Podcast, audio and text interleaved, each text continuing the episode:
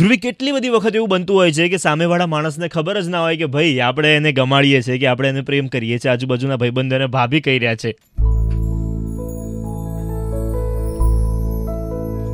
O God this makes me remind of my school days કેટલું આવું તો કેવું સ્કૂલ અને કોલેજમાં આવું ફર્સ્ટ કર્યું ક્રશ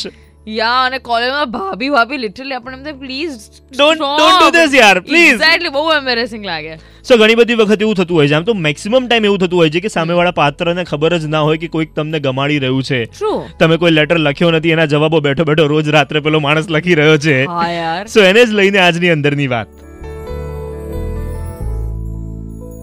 જીવનની સાંજને સવારે વેચી છે હમ હમ. જીવનની સાંજને સવારે વેચી છે આમ આદમીનું દર્દ અને દિલની પુકાર વેચી છે હમ હમ. જીવનની સાંજને સવારે વેચી છે આમ આદમીનું દર્દ અને દિલની પુકાર વેચી છે હમ. બતાવું કોને કે અજાણ છે ગ્રાહક કે જેને મેં મારા દિલ જેવી ચીજ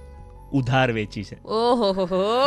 શું વાત છે કવિ કવિ Harsh Kumar so I just hope કે તમારી અંદર રહેલી આવી વાત કે જેને તમે દિલ ઉધાર વેચીને બેઠેલા છો હા હા ત્યાં સુધી તમારી અંદરની વાત પહોંચી જાય એટલીસ્ટ રિજેક્ટ થવું કે અગ્રી થવું એ તો Accept અલગ થવું. વસ્તુ છે જસ્ટ પણ સે એટલીસ્ટ મેન કહી દેવાનું Regret સુપર ના હિટ્સ રહે. 93.5 રેડ એફએમ પર ધીસ ઇઝ આરજે હર્ષ અને અંદરુ બી બજાતે રહો